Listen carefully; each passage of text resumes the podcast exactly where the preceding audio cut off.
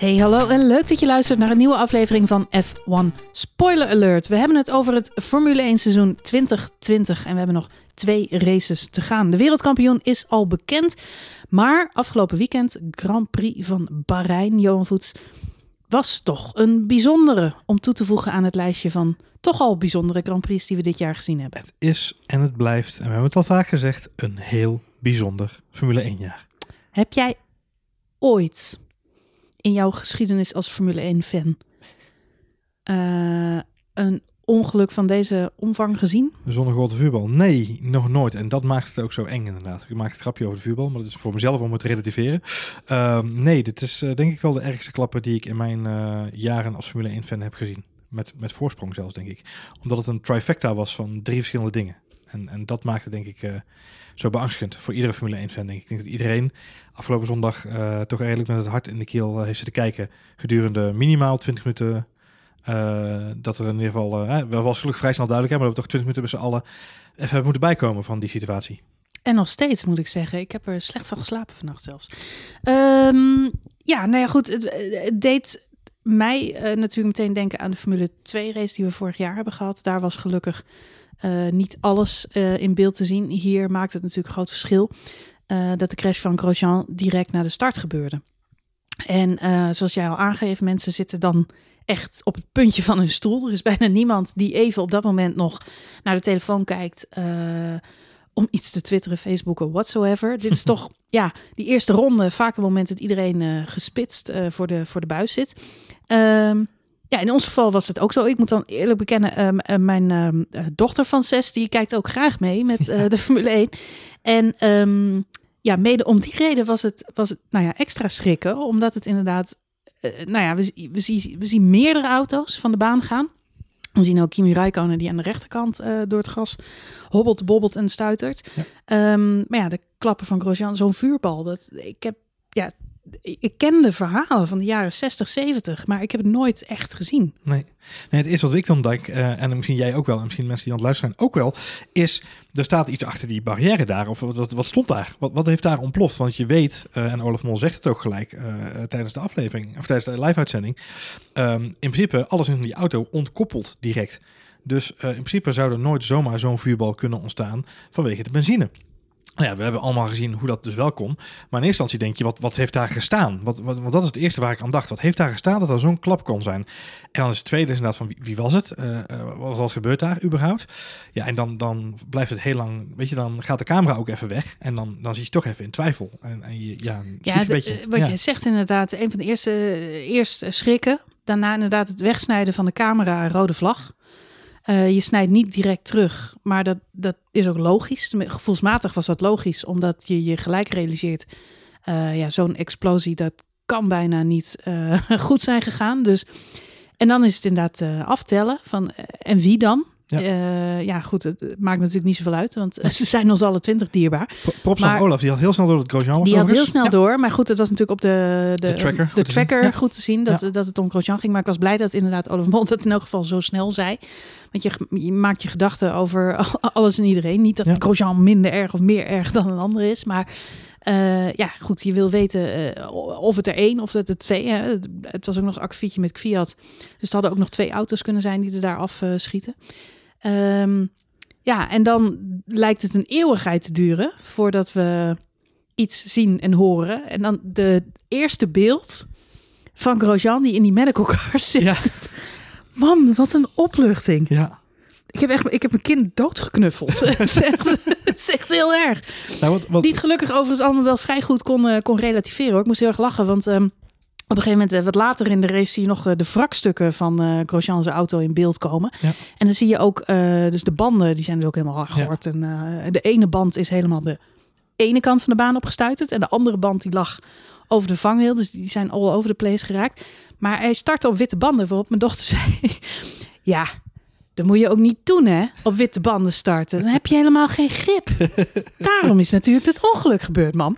Dus uh, ja, nee, uh, die, kan, die kon het goed relativeren, gelukkig. Maar als ouder, uh, en het zullen misschien meer, meer van ons luisteraars die met hun kinderen kijken. Het is ook een moment dat je realiseert dat je niet naar eh, voetbal zit te kijken. Dit, Nee. eh, het is een levensgevaarlijke sport het waar we met z'n allen het fan van Het zijn. is even wat anders dan een horror tackle in het voetbal inderdaad. En dit ja. was Ja. geen stunt, weet je, het was geen Hollywood eh, Nee. scène. Maar Ik vond het, nou ja, de beelden zijn mij de rest van de dag en vandaag nog steeds. bijgebleven. Ja. Ja, continu spelen ze nog door mijn hoofd. Nou, ik, moest, ik moest denken aan een anekdote, eh, eh, want eh, eh, ze vroeg ook, voordat de race begon, aan jou, waarom rijdt die Ja. medical car? Nou, dat was helemaal. eh, dat, dat was het meest ja. profe- profetische van het hele verhaal Het eigenlijk. was inderdaad maf. Want, eh, nou, ze kijkt heel vaak mee, maar ze vroeg inderdaad waarom rijdt die, die, die safety car eigenlijk achter het veld aan na de start? Dat is toch ook onlogisch. Dus ik had het daar toevallig net uitgelegd. Ik zeg, nou, als er dan een ongelukje gebeurt, klein ongelukje, Ja. dan, ehm, nou, dan zijn de dok- doktoren die zijn er heel snel bij om te helpen. Precies. Nou, dat bleek dus in de praktijk ook nodig. Het Jongen. was, ja, het was de perfecte demonstratie, alleen niet op de manier dat ik het daar had willen Nee, uitleggen hadden natuurlijk. beter aan de hand van een simulatie op de computer kunnen laten zien inderdaad. Ja. Ja, maar goed. eh, ja, freak accident eh, werd het door velen genoemd vandaag Ja. in de media. Het is eh, een zeldzaamheid. Ehm, ze zijn, eh, ja, het onderzoek is in, in volle gang hoe het heeft kunnen gebeuren. Maar ik moet zeggen, de meeste artikelen die ik inmiddels gelezen heb en interviews die ik met mensen gehoord heb, zegt iedereen: dit zijn de, ja, de dingen waar je, ja, je kunt niet alles voorspellen. Je kunt niet Nee. elke eh, risicosituatie wegnemen. Eh, de, de uitkomst is goed. wel. gelukkig, Dus ja. even de beelden uit, uit je hoofd proberen te zetten. Ik zag toevallig net Lewis Hamilton die op Instagram ook eh, nog even kort het filmpje posten dat je Romain Grosjean uit de auto ziet stappen. Ehm, die ook zegt, na 24 uur later begint het besef pas goed in te dalen wat daar gebeurd is. En hoe verschrikkelijk blij we als coureurs mogen zijn dat A, die, die, hè, die medical car in de buurt was. B, dat die fire marshals allemaal zo vlot en goed gereageerd hebben. Want die gasten waren er echt allemaal eh, snel bij. Ja. Ehm, de Halo. Ja. Toch? Ja, eh, eh, ja. Eh, dat is wat ik eigenlijk een beetje net in de opening al zei, is als je dit ongeluk gaat opbreken in drie, dat is een slechte woordspeling in dit geval, maar als je dit ongeluk gaat opbreken in drie losse stukken, dan was elk facet van dit ongeluk was in het verleden dodelijk, had dodelijk kunnen zijn geweest. Namelijk, Romain Grosjean gaat met 220 km per uur volgens mij een vangrail in. Die vangrail, daar gaat hij doorheen, die pierst hij. Nou, Ross Brown heeft nou al gezegd, dat was vroeger al eh, eigenlijk altijd een dodelijk ongeluk. Ja. Want hoed kopie af, zoals Lewis Hamilton al zei, na de race ook gelijk. Ehm, en daarnaast vat die auto vlam. Ehm, en, en alle drie die ja. facetten, op de een of andere manier, eh, deze podcast krijgt als voor mij als titel ook een engeltje op de halo. Ehm, de- dit is een wonder dat als je drie facetten op een rijtje zet. Dit zijn drie individuele ongelukken. Als je ze achter elkaar neerzet, gewoon als losse ongelukken in de jaren 80, 90 en misschien zelfs nog wel begin deze eeuw, waren ze gewoon dodelijk geweest. En nu stapt er iemand uit na 22 seconden in een vlammenzee eh, met, nou weet je, maar de tweede graas brandwonden en een, eh, en een beetje een verstuikte rib, geloof ik. Ja, eens. Ja, nou goed, analytisch naar kijkend, hè? even heel rationeel bezien. Een aantal dingen hebben hem natuurlijk eh, geholpen. We, ehm, het goede nieuws was al met al dat eh, die monokok, hè, zeg maar, het, waar de coureur in zit, dat stuk is losgebroken. En dat is echt een soort ja, badkuip, noemde eh Doornbos het geloof ik. Ja. Maar dat, is- dat is echt een kokonnetje. En ehm, ik moet zeggen, daar hoopte ik ook op toen ik die achterkant van de auto zag staan. Toen dacht ik, ja, maar er is zo'n cel, weet je wel, waar Ja. de coureur helemaal in zit. En dat moet hem dan eh, in leven Het hebben heet de gehouden. survival cell ook echt inderdaad. Ja, dus Daar, hè, dat, daar, daar ga je dan maar van uit. Eh, maar dat houdt je veilig. En dan heb je nog die Halo. Nou, daarvan weten we nu ook allemaal hoe sterk die is. Ja. Want dat die belangrijk is, dat, hè, dat hebben we inmiddels al vaker gezien. We hebben die, die crash nu met Alonso en, eh, en Leclerc gezien. Dat er twee auto's over elkaar vliegen. En dan zie je zo dat de Halo echt een soort ja, stootrand is, zeg Ja. maar. Maar in dit geval, de, de Halo was zo sterk. De Halo heeft de vangrail omhoog geduwd. En Ja. dat heeft ervoor gezorgd dat hè, niks tegen zijn helm is aangekomen. Eh, zijn helm had die klap nooit op kunnen vallen, zo van het buigende staal. Dat ook nog zo kunnen gebeuren dat hij in dat staal van de vangrail vast was komen te zitten. Dat hij daardoor niet uit zijn auto had kunnen klimmen. Ehm, dus die Halo heeft niet alleen maar, zeg maar zijn ho- zijn hoofd letterlijk beschermd, maar het is ook als een soort nou ja, strijkijzer de weg gebaand. Ja. Om, eh, om die vangrail om hem heen eh, weg te, Ook te open, open te breken. ja, over het open te breken. Ja. Dus in meerdere opzichten is dat het, het ding is gelukkig rotsterk. Ehm, maar het heeft hem inderdaad echt het leven gered. Maar het was een combinatie van factoren. Het is ook die brandwerende kleding, waarvan we al jaren zeggen, eh, of ja, hè, waarvan je je al heel lang kunt afvragen: van, is dat nou nog wel nodig? Want we zien eigenlijk nooit meer een grote brand. Antwoord is ja. Ja, maar dit is waarom je het aan hebt. Ja. En eh, het werd geloof ik ook in de studio bij Ziggo Sport wel gezegd. Eh, soms heb je de neiging om even je mouwtjes op te rollen of eh, een kort Ja, t-shirtje ja, aan te doen precies. onder je overal. Van, ah, is nou allemaal nodig? Zeker daar in Bahrein, waar het gewoon lekker 6, 27 graden is. Ja. Hoe blij ben je dan dat, dat, dat hij dat niet gedaan heeft en, ehm, Ja, en dat het allemaal zo gegaan is? Maar goed, het meest blij ben ik nog wel om het feit dat Romain Grosjean gewoon bij kennis was. ja en alert genoeg was om te doen wat hij moest doen, namelijk overleven. Eh, en dat is oerinstinct, denk ik. Ehm kan ik niet over oordelen, dat kan Nou ja, dat ook mede natuurlijk door al die fa- facetten die we net beschrijven. Het feit dat hij heeft een hele harde klap gemaakt, maar doordat hij in die badkuip lag, ehm, is hem gelukkig eh, ja, een harde klap bespaard Ja. gebleven. Ook zijn, eh, zijn benen, zijn armen, hij had niks gebroken. Dat is, Is echt- insane. De, de, de monokok was wel gescheurd. Er waren nog wat foto's die op, op Twitter ook Mhm. rondgingen van mensen die zeiden hij is gescheurd. Eh, Michael Masi heeft na afloop ook gezegd, joh luister, twee dingen zijn belangrijk. Eén is, eh, natuurlijk is dat ding gescheurd, want die, die energie moet ergens heen. Eh, je moet je voorstellen, er gaat een object met een onrazende snelheid tegen een ander object aan. Dan komt er een heleboel energie vrij. Die moet ergens heen. Nou, die monokok is zo ontworpen. Die, die, life, die, die preserve cell is zo ontworpen dat die energie dan afgestoten wordt. Nou, daardoor breekt hij misschien wel een klein beetje inderdaad. Dat was natuurlijk eh, wel een beetje de schrik die mensen hadden gisteren ook eh, op social media. Eh, het andere is, is dat die de auto zo hard is, in die vangrail is geboord, dat ook de auto aan de achterkant, die is eigenlijk als het ware omheen gezwiept. Waarom is die auto nou twee stukken gebroken? Nou, die auto die wilde eigenlijk nog steeds door, want zoveel kracht zat er in die, in die botsing. En uiteindelijk is die achterkant, eh, is de eerste analyse nu, hè, is die gewoon dubbel gezwikt. Een beetje het voorstellen, een soort zwiebertje eromheen gegaan. En daardoor is die dus in twee stukken gebroken. Maar het geeft aan, zo sterk is die, die monokok, dat zelfs al die, als die achterkant er vol opklapt, dan breekt hij niet, scheurt hij niet, gaat hij niet eh, eh, buigen of, eh, of, of draaien. Maar die hele achterkant moet zichzelf eromheen wrikken. Nou, het geeft aan, het is hogere natuurkunde en hogere wiskunde geweest om zo'n ding te ontwerpen. En ja, het heeft eh Romain Grosjean zijn leven gered dit weekend. Ja, eens. Het, dat is het positieve nieuws. Misschien moeten we het ook kort even hebben over... ehm, ha- hadden er dingen nog beter gekund wat jou betreft?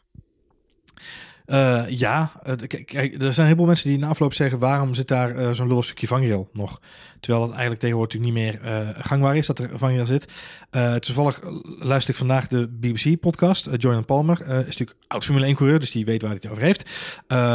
En die zegt ook veel op dat plekje, dat is eigenlijk de uitrit waar normaal gesproken de, de marshals de baan op komen als ze met de auto moeten wegslepen, et cetera. Het is op een rechtstuk, dus het is echt zo'n plek waar je eigenlijk niet verwacht dat er dus met zo'n hoge snelheid zo'n ongeluk gebeurt. Ehm, dus ja, dat daar nog een vangrailtje stond, is eigenlijk vrij logisch. Ehm, dus dat zou een van de dingen waarvan mensen wel zeggen, ja, dat, dat moet dan vervangen worden. Ehm, volgens mij zei Robert Doornbos ook op een gegeven moment dat eh, in IndyCar ook, hè, dat daar in- is ook vangrails eh eh, in gebruikt werd en later dat allemaal vervangen is door beton. Omdat het gewoon het, risico van scheuren natuurlijk hè, en het, het door, van, van vangrails, dat dat dan weggenomen wordt dat is iets waar je je kunt afvragen, is dat iets wat er, eh, wat er beter had gekund? Ik denk wel dat er dit weekend, als we weer op Bahrein zijn, dat er dan daar inderdaad wel een, een flinke lading banden voor zal staan. Het is best lastig om, om een keuze te maken in wat voor soort eh, boarding je langs een racebaan zet. Want eh, Vettel die was het met jou eens. Die zei ook van die vangrail die moet daar vervangen worden. Je had natuurlijk, zeiden net al in de jaren 60, 70, 80 zijn er veel dodelijke ongelukken gebeurd. Veel mensen levend verbrand in hun auto. Ehm, mede ook door vangrails. Er zijn ook gewoon een paar mensen onthoofd door, of in elk geval dodelijke schade, doordat vangrails zo verschrikkelijk gevaarlijk zijn. Dan denk je, dat klinkt heel veilig, maar dat zijn vangrails niet. Juist door dat vervormende staal. Dus je ziet ze eigenlijk niet zoveel meer. Je ziet veel van die tech barriers. Je ziet natuurlijk de bandenstapels. Het nadeel van zo'n tech barrier ehm, is wel weer dat wat je daar vaak ziet, dat is dat een auto terug de baan opstuitert. Ja. En ehm, het ongeluk van gisteren deed ook een beetje denken aan eh, wat Kimi Räikkönen geloof ik in 2016, ik weet niet uit mijn hoofd, in Nee. Silverstone, Silverstone, meemaak- ja, ma- ja, ja. meemaakte. Ook een harde klapper in de zijkant, stuitte daarna weer een heel stuk terug de baan op. En dat levert natuurlijk ook, ook hele gevaarlijke situaties op, omdat je dan een aantal andere coureurs meeneemt Nee, klopt. in je, in je ongeluk. En, en, en dat hebben we vorig jaar juist bij die Formule 2 eh, race met Antoine Hubert eh, gezien, gezien, dat het terugstuiteren weer de baan op ook kan leiden tot een dodelijk ongeluk. Kijk, ik, ik denk wat Dus je zegt. is- Ja, maar- en ja, snap je? Dus Ja. het is, en dat is een beetje de discussie die nu ook gaande is. Want in principe verwacht je op dit stuk geen impact. Het is niet een logische plek waar mensen ja, in, de, in de vangrail, om maar zo te zeggen, eh, belanden. Nee. Maar ja, dan is inderdaad altijd vraag: gaan we voor de bounce back of gaan we voor de, in dit geval, ja, de, de doorschuif? Nou, wat, eh, eh, wat opvallend is, of wat, wat goed is denk ik aan dit deze hele situatie, is zowel eh, Michael Masi als Ross Brawn als Jean Todt, ook de mensen die dan zeg maar ook echt iets in de pap te brokkelen hebben binnen de Formule 1 en de FIA, ook gewoon gisteren al gelijk zeiden, we gaan dit zo verschrikkelijk uitgebreid onderzoeken. En natuurlijk zullen ook hier weer gevolgen aangekoppeld gaan worden. Dus reken er maar op dat alles wat hier gebeurd is, ook al is het een freak accident, ook al is het een one in a million chance, dat ze bij de FIA en de F1 echt wel gaan zitten en gaan kijken van oké, wat kunnen we doen om de sport weer een stukje veiliger te maken. Eh, wat we afgelopen weekend gezien hebben is een, een, een testament, een, een, een testimony, hoe noem je dat? Een, een, eh, Getuigenis. een getuigenis, een getuigenverklaring, getuigenis van eh, hoe veilig de sport al is.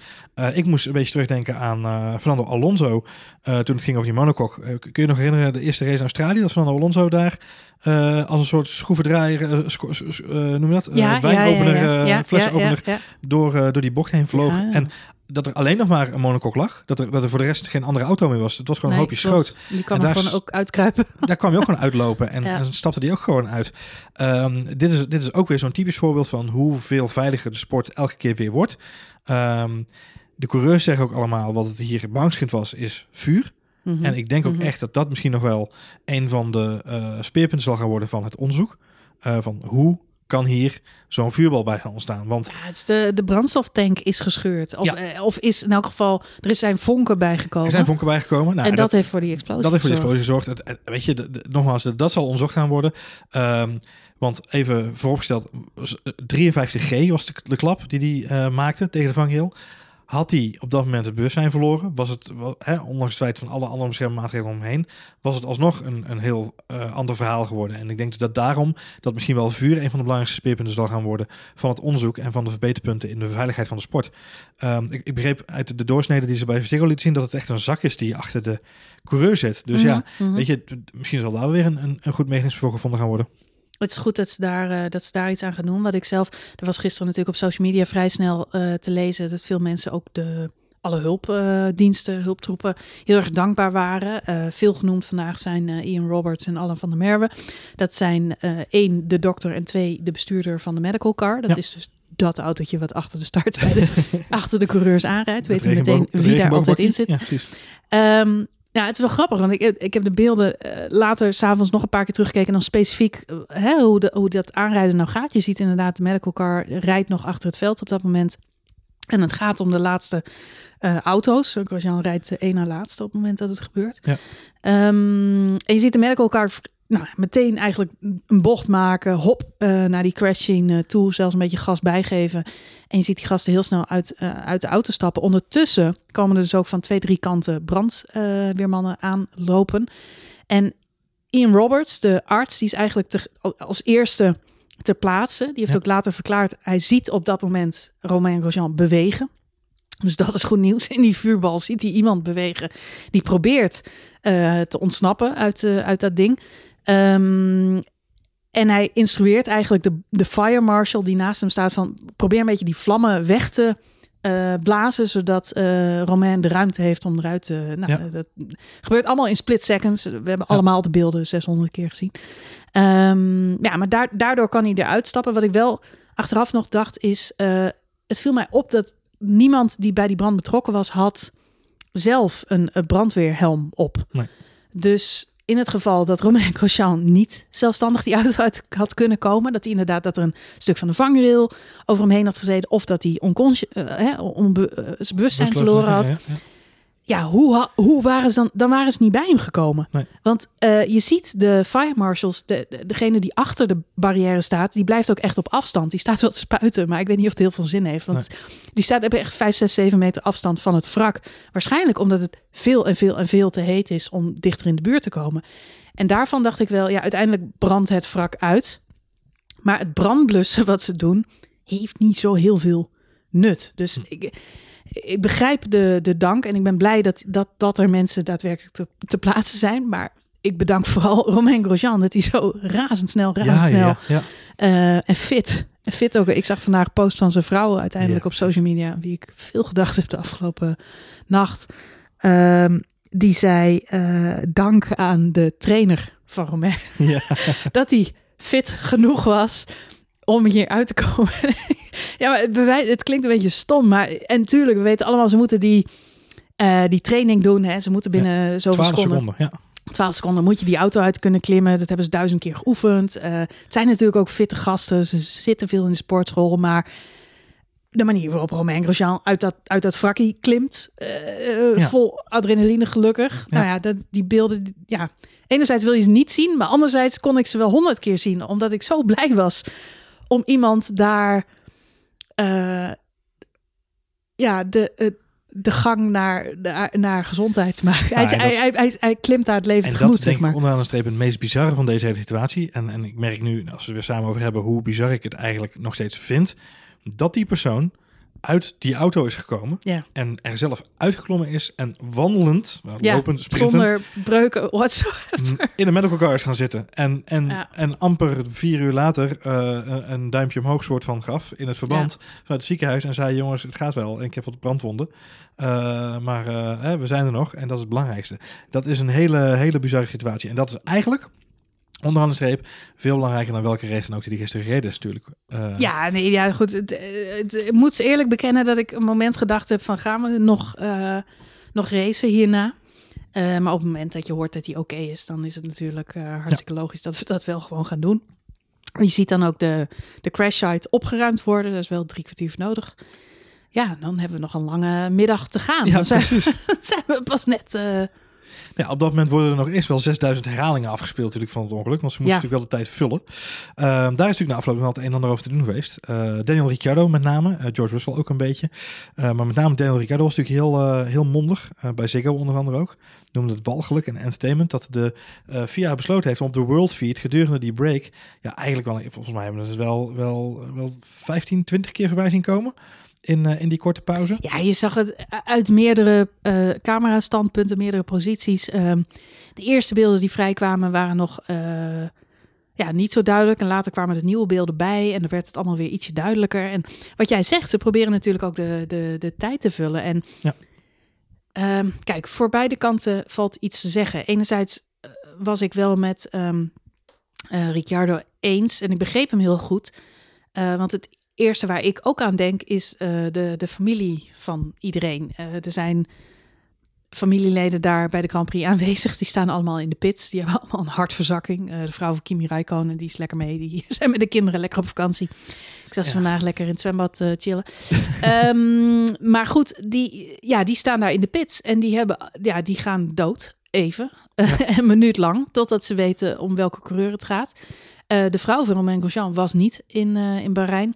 Ehm, ja, die, die ziet het op televisie, wat dan ook. En daarna ziet ze, ehm, hoort ze gelukkig dat haar man eh, in orde is. Maar moet ze wel die beelden nog heel vaak zien. Ja. En zij is niet de enige. Er zijn, ja, al die coureurs hebben moeders, vaders, broers, zussen, eh, familieleden die, eh, die dat moeten zien. En Ricciardo zei ook van ja, niemand zou dit zo vaak moeten hoeven zien. Nee.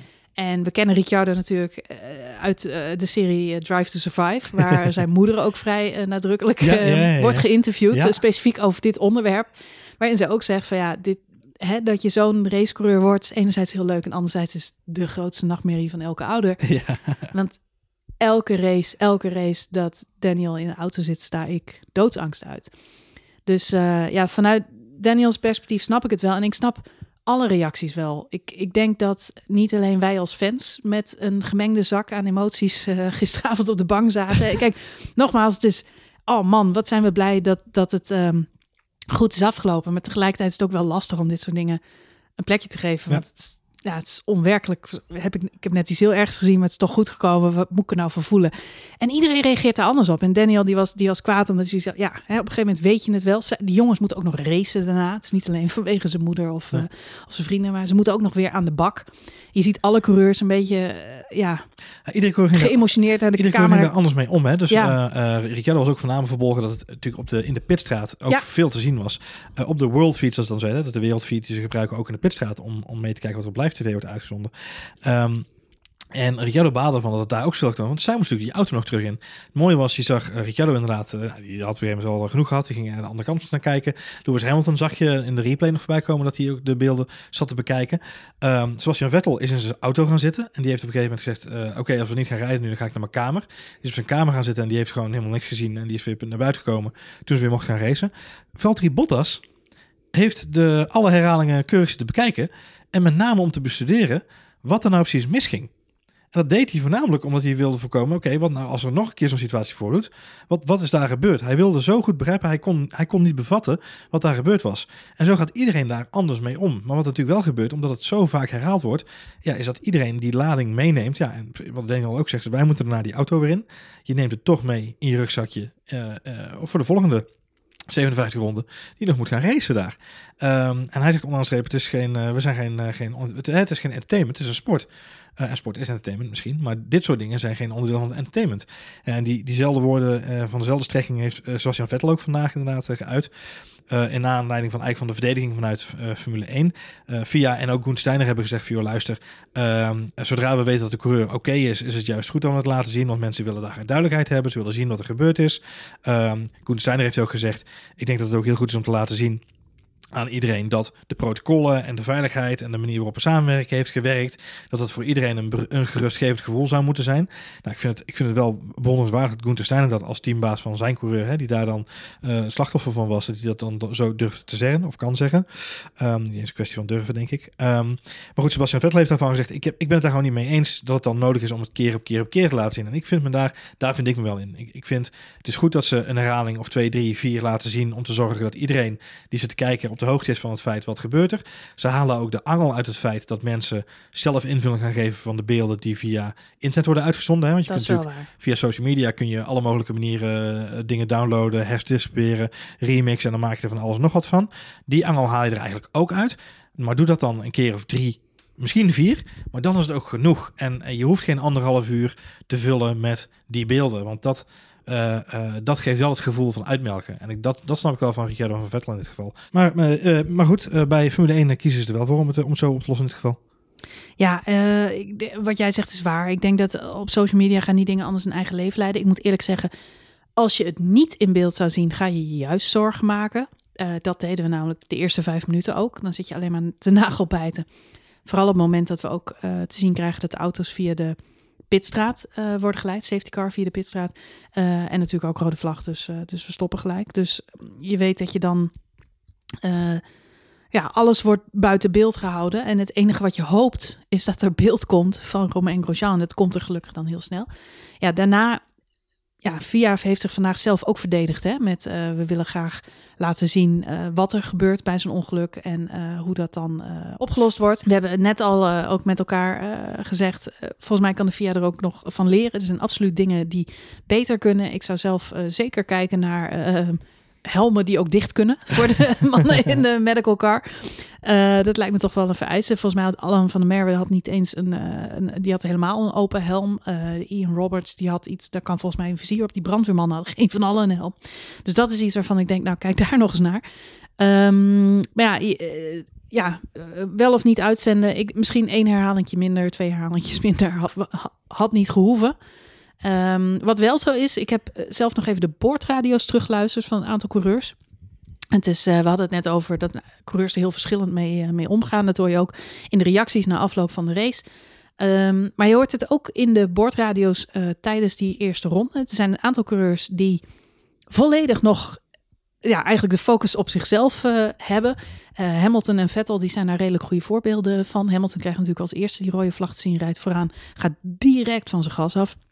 Heeft dat heel snel in de, in de gaten. Op het moment dat het eerste rode lampje flitst, dan is hij dus al uh, gelijk alert. Um, krijgt te horen dat hij naar binnen moet. De meeste coureurs krijgen op dat moment gewoon instructies uh, wat ze in de pitstraat uh, moeten doen. Wat grappig is, is dat we het eerder... We hebben natuurlijk meerdere rode vlag situaties gehad dit jaar. Dus het is leuk om te horen dat veel coureurs het iets te horen krijgen in de trant van remember uh, what we uh, did uh, earlier, keep your distance, five mm -hmm. meters, we practiced this before, bla bla bla. Dus er zijn, de, de, teams zijn redelijk gewend geraakt aan rode vlag situaties. Het is belangrijk dat ze op goede afstand van elkaar gaan staan, zodat de mechanics de ruimte hebben om, om, om die auto heen te sleutelen. Blijkbaar was dat bij de Grand Prix in Italië, waar het ook gebeurde is dat wel een probleem geweest. Maar er zijn een aantal coureurs, um, Vettel en Hamilton dus niet, die rijden gewoon door. Zijn, hè, we horen Vettel nog uh, ook op televisie zich heel druk maken over die actie die Charles Leclerc daar, uh, daar poelt. Uh, daar is hij helemaal niet van gediend. Maar er zijn een aantal coureurs die hebben gelijk in de gaten dat er iets, iets heel ergs gebeurt. Eentje daarvan is Max Verstappen. Die horen we gelijk over de boordradio informeren van wat is er aan de hand. Ja. En is hij al uit de auto? na afloop in een interview heeft hij natuurlijk ook uitgelegd dat uh, vuur voor elke coureur het allerergste is wat je kunt meemaken. Hij zegt, mijn vader heeft het meegemaakt. Uh, je ziet niks en je krijgt geen lucht. Dus het is het, het engste wat er is om opgesloten te zitten in die auto. En wat je ook heel duidelijk ziet op de onboards van de coureurs, dat is dat zij weliswaar niet opnieuw langs de crashsite worden geleid. Maar zij maken wel nog een, uh, ze maken wel hun ronde af en dan komen ze langs bocht 8 en bo bocht 8 ligt tegenover de bocht waar het ongeluk is gebeurd. Dus je ziet heel duidelijk een enorme vuurzee en een gigantische pluim met rook. Alle coureurs rijden daarop aan. Dus ook de coureurs die op dat moment nog uh, ja, met andere dingen in hun hoofd bezig waren of zo, vallen op dat moment stil of beginnen vragen te stellen. Kimi Räikkönen vraagt over de boordradio wel vier of vijf keer of uh, om wie het gaat en of hij al uit de auto is. Ja. Um, Max is daar heel erg mee bezig. Uh, Gasly is daar heel erg mee bezig. Uh, Leclerc die roept alleen maar fuck, fuck, fuck, fuck, fuck. Wat is aan de hand? Ja. Dus er zijn een aantal coureurs die, ja, die zijn meteen ontzettend bezorgd om, uh, om wat er aan de hand is. En een aantal anderen, die zijn er ook een aantal doodstil. Die, uh, die zeggen maar niks. Ricciardo bijvoorbeeld, die zegt helemaal niks. Maar na afloop zien we hem juist in alle interviews hoe hij behoorlijk in de ra rat ja. Zit. En natuurlijk ook helemaal geen goede wedstrijd rijdt. Dus ja, uh, nou, Max Verstappen heeft vandaag nog veel kritiek gehad. Omdat hij in de persconferentie, in de interviews na afloop, toch een beetje te lompig weer is geweest. Dat kennen we natuurlijk van Max Verstappen. Aan de andere kant kun je ook denken, jongen, je hebt een tweede plek. Je ligt niet in het ziekenhuis Wees blij met, uh, met wat je vandaag te pakken hebt. Maar ja, bij Max is het waarschijnlijk ook een manier van, uh, van, uh, van afreageren. Ja, ja. Beetje lullig uit de hoek komen. Ja. Maar ja, ga er maar vanuit dat niemand daar op de grid echt een toffe dag had gisteren hoor. Nee, ik denk dat je alles wat er, wat er na afloop en in aanloop naar de, de komende week ook gezegd gaat worden moet je allemaal met een beetje on, onder deze uh, mom zeg maar, bekijken. Er, gaat gewoon een heleboel emotie uitkomen. Uh, en dat zal ook nog wel in de persconferentie deze week zo zijn. Dus, het zijn uh, net mensen. Het zijn net mensen onderaan de streep. Ik reus. Ja. Um, nou ja, goed. Romain Grosjean is uit die auto gekomen. Ja. Dat is het wonder van de dag en, en daar laten we het bij. Um, wat wel zo is, is dat hij vandaag gelijk bezocht is voor, door uh, Gunther Steiner in het ziekenhuis. Um, Fucking Gunther Steiner, ja. Ja, we hebben allemaal de filmpjes gezien. Hij ziet er goed uit naar omstandigheden. Hij was gisteravond gelijk, verscheen hij met een videootje. Ja. Heeft wel zijn handjes in het verband zitten. Um, hij heeft wel aan Gunther Steiner laten weten dat hij niet gaat racen. Uh, volgende week. Nee, of ja. liever gezegd, samen hebben ze dat afgesproken. Precies. Maar vrij snel uh, na dat bezoekje aan het ziekenhuis is bekendgemaakt dat hij niet in de auto zal stappen uh, komende race. Dat kan om persoonlijke redenen zijn. kan ook zijn dat zijn, zijn handen en ze, ze eventueel, hij zal ook wel een beetje beurs zijn van zo'n klap. Ja. Dat hij gewoon nog niet fit genoeg is om, om komende zondag alweer in een, uh, in een auto te stappen. hij, mag, hij mag sowieso ook pas morgen naar huis, hè? Dus, uh, hij gaat wel naar huis ook. ja. Nou, hij wordt ontslagen morgen, dus ik neem aan dat hij dan wel zal vertrekken. Of ja, ik weet niet. De vraag, de hamvraag is onderaan de streep inderdaad, wat, wat gaat Romain Grosjean doen de komende het weken? Zijn laatste Formule 1 race. Zijn zijn laatste twee races. Uh, na, na dit weekend vertrekken we natuurlijk naar de volgende woestijn. Dat is ook de laatste keer dat we dit jaar in de auto stappen. Ik, ik, ik ben bang dat we Romain voor het laatst hebben zien rijden dit jaar. Um, omdat als hij, die, die brandwonden zijn misschien nog wel te heftig voor dit weekend. Ik vraag me af. Ja, misschien dat hij voor de laatste race dan nog wel een, een, een zal komen opdagen. Maar ja, aan de andere kant Voor wie?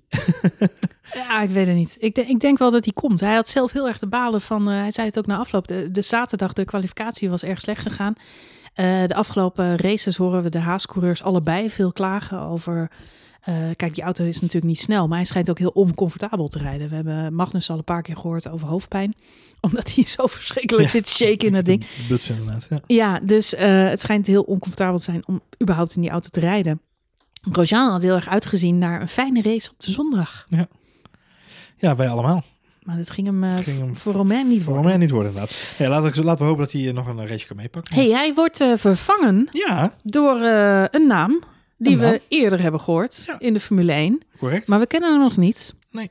Het is een kleine Pietro Fittipaldi. Kleine Pietro Fittipaldi. Hij is eh, de eerste Fittipaldi die weer Formule 1 rijdt sinds dat de vorige Fittipaldi Formule 1 reed. Zo, en hoeveel Fittipaldis hebben er al Formule 1 gereden? Nou, dit is natuurlijk Fittipaldi-kenner Jan. dit zijn de Fittipaldi-smurfen, hè, zeg ik ja, ja, ja. Eh, niet te verwarren met de Andretti-snorkels Ik of de lachen. Ik volg, ik volg al heel lang een Fittipaldi op, eh, op Instagram. En dat bleek dus weer een andere neef te zijn. Maar die feliciteerde wel. Ze lijken ook allemaal op elkaar. En dan posten ze allemaal foto's. En dan weet je echt niet wie wie is. Er staan Nee. twee jongetjes naast elkaar. Als lijkt- grij- als hij grijs haar heeft, dan is het eh, Emerson. Dat is Ja, dat is, ja. dat is- in dit geval is dat zijn grootvader. maar zijn offspring, dat, dat lijkt allemaal op elkaar. Nee, dit is de kleinzoon van, van Emerson Fittipaldi, de tweevoudig wereldkampioen. Ehm, en ja, een beetje een enigma deze Fittipaldi, want eh, voor het laatst kampioen geworden in de Formule V8 3.5, 3,5 in 2017. Nou, wie weet het niet, dat kampioenschap. Waren we allemaal bij, natuurlijk. Hebben we gevolgd, puntje van de stoel. Nee, het laatste keer dat het kampioenschap gereden hij werd toen wereldkampioen. Hij is, daarna is hij IndyCar en heeft hij uh, Superformula gereden. Hij heeft nog eh, eh, Endurance gereden, weg in een LMP1. Maar toen brak hij zijn benen. Toen heeft hij een heel seizoen gemist. En toen heeft hij, eh, sinds 2019 rijdt hij DTM. En is hij tevens reservecoureur bij Haas. Eh, en hij heeft dus, eh, en dat was een beetje de, de, de vraag van de dag, uh, Hoyte. Hij heeft kennelijk een superlicentie. Kijk, Dus, uh, maar dat is op, belangrijk. op een nippertje gehaald vorig jaar, geloof ik. Uh, maar goed, hij stapt dus vanaf de DTM over in een Formule 1 auto. What could go wrong? Zul je je afvragen. Ja. Ja, hij is, moet je wel bij zeggen, hij is, hij is een testcoureur, maar hij is ook het hele seizoen, of volgens mij het hele seizoen al erbij. Zo'n beetje wel inderdaad. Ja, ja, buiten de DTM. Om volgens mij, volgens mij heeft hij dit jaar ook nog al DTM gegeven. Dat weet ik niet zeker. Moet ik even opzoeken. Nou, hij is wel bekend met de teamleden. En jawel, de gang jawel. Van Hij is al twee jaar, en, uh, twee jaar is hij uh, bij Haas. Dus, uh... En veel andere opties hadden ze natuurlijk niet. Je had uh, Nico Hulkenberg kunnen invliegen, de supersub, maar die is heel druk bezig zijn huis te ja. verbouwen. Dus die had vast geen tijd gehad. En ja, daarnaast is natuurlijk de bedoeling dat Mick Schumacher daar gaat rijden. Maar Mick Schumacher die is in een hevig gevecht gewikkeld om die Formule 2 titel. Dus ja, die klopt. gaat ook niet zomaar... Uh... En de reservecoureur van, een andere reservecoureur van Haas is, uh, ik ben zijn naam nu even kwijt, dus, uh, Drugovic geloof ik, geloof ik. Ook Formule 2 coureur. Die moet ook gewoon Formule 2 rijden. Dus ja, die gaan ook niet zeggen, we gaan even ons Formule 2 kampioenschap aan de kant zetten om, om één reetje in te vallen. Nee, want volgende week is de ontknoping van diezelfde Formule 2 en dat is ook in Bahrein. Ook weer in Bahrein, ja. ja. Rijden ze op hetzelfde circuit dan ook weer? Of. Is wel de bedoeling. Wordt nog een feestje om de Ferraris daar te zien. Ja, niet alleen de Ferraris kan ik je vertellen. Ik heb, uh, nu we het dan toch even over de race gaan hebben, maar... Uh, Laten we het doen. Ja, nou ja, het is um, schrijnend om te zien hoe, hoe um, uh, Leclerc natuurlijk een begnadigd inhaalcoureur is. En die ook echt in één op één gevechten ja, zichzelf goed kan laten zien. Maar als je dan vervolgens ziet hoe hij verschrikkelijk, verschrikkelijk langzaam in die auto rijdt, houdt gewoon het hele veld op. Er ontstaat echt een gat in de race uh, bij Leclerc. Een Leclerc locomotiefje. Ja. ja. Heel, heel spijtig. Heel, heel Vettel bizar. die pakt het anders aan. Die gaat gewoon achteraan rijden. En dan uh, heeft jaar, niemand last van. Vorig jaar 1-2 in alle kwalificaties en vrije trainingen. En, uh, en in de wedstrijd natuurlijk het harte zeer van, van Leclerc die had moeten winnen. Maar uh, motorproblemen kreeg in de laatste, laatste ronde, de laatste twee ronden. Hij deed een Sergio. Het is, uh, het is een uh, bizarre aangelegenheid om te zien hoe, hoe het demasqué van Ferrari dan inderdaad dit weekend wel heel erg nadrukkelijk was. Het is pijnlijk en het zal volgende week nog heftiger worden. De alternatieve Grand Prix van Bahrein is ja, een, hoge, GP. een hoge snelheid. veel lange rechtstukken. Ja. Dus um, zal ook voor Red Bull een pijnlijke aangelegenheid worden. Ja. ja, ik ben er bang voor. Um, ja, de race. Er waren nog wat andere uh, dingen. We moeten het misschien even hebben over McLaren. Want, ja, zeker even over hebben, Marlijn. We hebben natuurlijk uh, Red Bull en uh, Hamilton... die in een leuk gevecht ge verwikkeld waren. Er was nog een ander gevecht. Het gaat allemaal om die plek nummer drie in het eh, kampioenschap voor de constructeurs. Ja.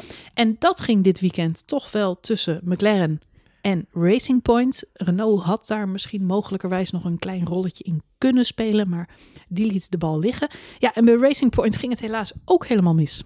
Ja, met name natuurlijk aan de kant van, uh, van Lance Stroll. Uh, want normaal gesproken rijden ze met Racing Point gewoon met twee auto's relatief in de punten. Het is natuurlijk geen gegeven, om zo maar even te zeggen. Maar normaliter, uh, uh, Lance Stroll en Sergio Perez altijd wel goed voor, een, voor het punten binnen te halen.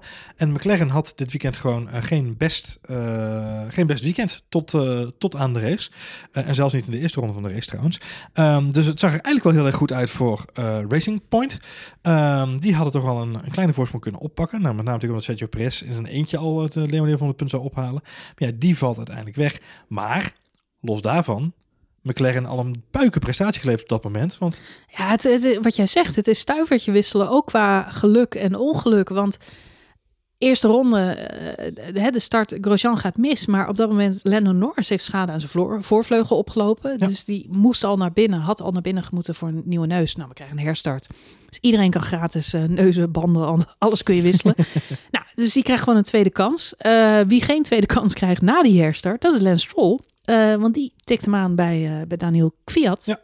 Die daar een terechte penalty voor krijgt, wat jou betreft. Uh, ja, ja, en nee. Het Hmm. is heel opportun van uh, Kviat om een gastje bij te geven op dat plekje. Uh, want hij ziet Lance Stroll ook wel rijden daar. Van Lance Stroll is het ook wel weer heel erg dom om in de eerste ronde aan een safety car te denken. Ik stuur hem even lekker strak die bocht in. Want er zit vast niemand om me heen op dit moment. Lance Stroll weet ook dat daar gewoon een heleboel... Hij mist zelf de, de apex. Hij, had daar, hij wil dan toch weer corrigeren. Nou, we weten van Lance Stroll dat hij dan niet zo heel goed uit zijn doppen kijkt door de bank genomen. Um, dus ja, aan de ene kant kun je zeggen, uh, Kviat zat er nog achter en geeft gas bij en, en geeft uh, Stroll niet de ruimte die hij moet krijgen misschien. Aan de andere kant, Stroll is daar heel naïef. Dus ik vind het geen klip en klaar, uh, geen klip en klare straf, maar kan me wel vinden in de, de uitspraak van de stewards. En het was de eerste ronde van de, van de wedstrijd, dus je zou ook kunnen zeggen... Racing incident. Racing ja. incident. Ja, ja. Ze zijn toch streng. Ik had zelf heel erg het gevoel, kijk, bij het eerste incident met Grosjean, daar daar kon Fiat niks aan doen. Uh, Grosjean snijdt daar zelf ineens kruislinks ja. naar rechts, omdat Klopt. hij een gat ziet waarvan hij denkt, de kan ik even lekker induiken. En Fiat die zit daar nog, dus die banden raken elkaar, is een beetje lullig. Maar ja, de tweede keer dat er een auto op zijn kop ligt en Fiat is daarbij betrokken, dan heb ik toch in mijn hoofd zoiets van, ja. De torpedo. Ja. ja. Ik bedoel, één keer is mazzel, de tweede keer ben je gewoon goed in wat je doet. En in dit geval is goed in wat je doet, uh, mensen van de baan rammen. Ja. Dus ja, ik had zelf een beetje de indruk dat de wedstrijdleiding zocht naar een manier om Kviat een beetje uit het veld uh, uh, te halen. Door Ja, hem 10 misschien. seconden te geven en hem een beetje weg te halen uit, de, uit Dus het gespuis. jij, Misschien zag was dat, het jij zag dat een corrigerend tikje, zag jij. ja, ik, ik vind het, het voetbal ga je op een gegeven moment ook gele kaarten krijg je dan uh, uitgedeeld. Hm. Gewoon omdat, omdat de maat vol is. Weet je wel? Ja. En ik zeg niet dat het terecht is. Alleen uh, ik had zelf een beetje, ik had zelf ook zoiets van: is het nou weer Fiat? Stuur die man naar huis. Ja. Maar goed, of dat helemaal. Uh, ja. Ja. ja, of dat terecht is, dat weet ik niet. Nee, ik denk, ik denk in dit geval niet. Wat ik al zeg, het is niet zo zwart-wit, niet zo klip en klaar wat mij betreft. Maar goed, uh, ik, ik, kan leven met de beslissing genaamd, genomen wordt. Voor Racing Point is het natuurlijk op dat moment al een grote Zuur. schrik. Ja. De rapen zijn dan al een beetje gaar, om het zo maar even te zeggen. Want al vrij snel daarna begint McLaren aan een uh, ja, behoorlijk imposante inhaalrace, kunnen we wel stellen. Sainz is zo goed deze wedstrijd. Sainz is extreem goed. Uh, rijdt uh, uiteindelijk vanaf plek 15 naar plek 5 maakt 10 plekken goed. Uh, dat doet hij op een manier, uh, ja, dat, is alleen maar uh, Ferrari waardig te noemen, om het zo maar even te zeggen. Ik denk dat het volgend jaar echt een, een taaie kluif wordt voor Charles Leclerc samen met, met Carlos Sainz. Als ze in hetzelfde materiaal komen te zitten. En dan laat ik in het midden of ze dan in een snellere auto zitten dan de McLaren of niet. Um, maar het is, uh, uh, het is voor Sainz, uh, wat hij extreem goed deed, is in zijn eerste stint na die Grosjean crash, en eigenlijk dus ook de safety car die er ontstond nadat Norris, of Stroll uitviel, sorry. hij rijdt op dat moment op softs. en hij weet die softs extreem goed in leven te houden. en hij rijdt maar liefst 20 rondjes op een, op een setje softs. Wat, wat, extreem hoog is, want het was een high degradation circuit, Bahrein. Dus de banden gingen er snel aan. En uh, Carlos Sainz weet het dan gewoon 20 ronden vol te houden. En die softs, um, daar rijdt hij ook gewoon hartstikke goede snelle tijden mee. We zagen de Mercedes'en en uh, de Red Bulls en ook de Racing Points best wel moeite hebben met snelheid maken op die, op die rode banden. Ze kregen er op een gegeven moment wel temperatuur in, maar dan gingen ze al vrij snel aan gort. Dus er werden eigenlijk maar hele middelmatige rondjes opgereden. Terwijl Carlos Sainz in zijn eerste stint 20 ronden lang eigenlijk het maximale uit die banden weet te toveren. Um, en ja, dat is gewoon extreem knap. dat was echt heel tof om te zien. Uh, en dan, dan weet hij gewoon al genoeg plekken op te pakken. Uh, en tegelijkertijd zien we ook naar de Norris gewoon omhoog springen, links en rechts. En die weer rijden uiteindelijk zelfs als vierde. Ja, die heeft een hele goede race. Die maakt trouwens ook um, uh, ja, twee stops. Maakt hij inderdaad. Rijdt de race uit op uh, harde bandjes. Ja. Uh, had misschien nog richting podium kunnen rijden. Maar goed, er zat Albon natuurlijk nog. ja, er zat Albon nog tussen. En ook wel tussen. op achterstand van Albon zat hij ook wel hoor. Maar wat ze bij McLaren ook heel goed in de smiezen hadden, was um, pitstopstrategie. En het, het, straks ook even bij, bij Max en, en Mercedes nog heel even over hebben. Is wat heel belangrijk was, was het momentum van naar binnen komen. En de plek die je had in de pitstraat. Um, en een voorbeeld daarvan wat we hadden is uh, ergens gedurende de race, volgens mij ronde 40, uh, omstreeks, 25, daar ergens, kwamen Bottas en Gasly tegelijkertijd binnen. En die zaten eigenlijk achter elkaar. Bottas natuurlijk een draak van de wedstrijd. En Gasly zat daar net voor. En vervolgens komt Gasly terug de baan op en die verliest maar twee plekken, terwijl Bottas vier plekken verliest. Ja, dat klopt, dat viel mij ook op. En dat gebeurde een aantal keer bij een aantal coureurs. Uh, en dat had puur te maken met uh, het, het voordeel van waar je stond in die pitstraat. En, en ja, maar net het moment waarop jij weer naar buiten kwam. Het was echt een, een spel van milliseconden uh, in die pitstops. Maar het is er zoveel. Het viel mij inderdaad ook op. Vooral, het was inderdaad ronde 25. Ik heb net even opgezocht. Gasly en Bottas, daar zaten ineens. Want die zaten. Bottas zat in de achterkant de van, Gasly. van Gasly. Die waren in een gevecht op de baan om een positie. Klopt. Ze duiken op, tijd, op hetzelfde moment naar binnen en er zitten ineens vier auto's tussen. Ja. Wie bij Mercedes zit er dan zo te slapen dat ze Bottas op dat moment naar binnen halen, Johan Voets? Als hij één ronde later naar binnen was gegaan, dan had hij hammer time kunnen doen. Of weet ik veel, Bot, hoe Bottas dat noemt. Bottas momentum. Beuken met Bottas. Be Bottasbeuk. Bo nou. De bottenbel. Met de Bottasbel. Het bot nou. De volgende keer voorbereiden. Volgende keer voorbereiden, segmentje. Uh, maar dan had hij, had hij gas kunnen geven, had hij door kunnen rijden. Ja. Uh, had hij een pitstop kunnen maken. Uh, was hij misschien wel voor Gasly terug op de baan gekomen. Ik vond dat een hele rare actie van Mercedes ook weer. Het is niet de eerste keer dat ehm, uh, Bottas een beetje de, de dupe is van een matige nee, strategie bij Mercedes. Bij Bottas uh, heb ik zo nog, uh, want Bottas had meer rariteiten deze race. Dan moeten we het zo nog heel even over hebben. Inderdaad, misschien als we, als we de, de situatie in Mercedes Red Bull even onder de loep nemen. Um, maar bij McLaren hadden ze dat dus heel goed in de smies. Want dat is eigenlijk het punt dat ik wilde maken. En bij McLaren hadden ze dat ook heel goed door. Met name met Carlos Sainz, maar ook Lando Norris een aantal keren. De, de, de twee keer dat ze naar binnenkomen, gewoon op het juiste moment die call maken. En daardoor te, niet te veel plekken verliezen. Of juist dan weer een plekje winnen. Het zijn hele kleine marges die ze elke keer wisten te pakken. Maar ja, uiteindelijk uh, rijden ze dus naar plek 4 en plek 5. Dat betekent uh, 12 punten voor Norris, 10 punten voor Saints. 22 punten in totaal voor, uh, voor McLaren. En daarmee lopen ze nu 17 punten uit op Racing Point voor plek 3. Nou, dat is best wel een behoorlijke gat al, met nog twee races te gaan. Even kijkend naar de situatie bij, bij Racing Point ja, die zullen nu gewoon elke race boven McLaren moeten eindigen. En, en moeten hopen dat McLaren niet alle twee de auto's aan de finish brengt. Uh, om nog een beetje in de buurt te kunnen komen. Maar feitelijk, als je kijkt naar de punten die ze hypothetisch gezien nog zouden kunnen behalen uh, met, met deze vier auto's. Ja, hij zit McLaren wel in de hot seat op dit moment om uh, gewoon ja, derde te worden. Maar Lennon Norris zei na afloop in interviews, en het zei hij wel goed, vond ik uh, enerzijds uh, gaf hij aan dat hij het hoe dat hij jammer vond voor Checo Perez dat hij zijn podium in de laatste twee rondjes ja vergooiden. Ja, verliest. Ja, ja, verliest. Ja, verliest ja. Hij kan er niks doen. motor ploft en ja, dan ben je hem kwijt. Maar ja. um, wat Norris zegt, diezelfde pech kan ons ook treffen. Uh, dus het hoeft volgende race maar één keer omgedraaid te zijn. En dan, uh, ja, dan staan we er weer hetzelfde voor als voordat we hier aan begonnen. True. Dus dat zei hij heel goed. Hij zegt, als team moeten we scherp blijven. Uh, proberen het geluk naar onze hand te zetten. Maar zoals je vandaag wel weer ziet, heb je niet alles in eigen hand. True. Goed punt. Wijze dus, woorden van zo'n kleine jongen. Zeker. Hij is niet, hij is niet lang natuurlijk, hè? Niet die jong is, maar ik bedoel. Ja. Ik snap het. Kleine jongen. Hey, um, uh, de, de, de Mercedes-situatie. Ja, nou nog even, want je stipt het net al ja? aan. Er, was, waren nog wat dingetjes met uh, pitstops. Er gingen nog andere beelden viraal op de sociale media. En dat had alles te maken met de laatste pitstop van Valtteri Bottas. En daarin is te zien hoe hij maar één band laat wisselen. Nee, dat lijkt zo. Het is precies andersom. Wat Grappig. Hij wisselt drie banden. En hij laat er eentje op zitten. Dit is nog even tot in een puntjes uitgezocht. Wat is nu het verhaal? Valtteri Bottas had in de eerste ronde na de safety car, eh, ronde 4, had hij een, eh, of eigenlijk onder, onder de safety car moet ik zeggen, had hij een puncture. Ik weet niet of je dat nog kan herinneren. Ja. Op dat moment reed Valtteri Bottas op een setje mediums. Hij ging naar binnen en hij haalde een setje hards op. Ehm, eigenlijk waren eh, de puncture die hij had, was op rechts voor. Mhm, mhm. Ehm, omdat Valtteri Bottas daar dat setje mediums kwijtraakte, was hij zijn laatste setje goede mediums kwijt. Eh, had hij nog maar één setje goede mediums. Ehm, die zou hij eronder zetten in ronde 25. Als je de Pirelli hot sheet erbij pakt, Mhm, dan zie je keurig die in ronde 25 naar binnen gaat voor een setje mediums.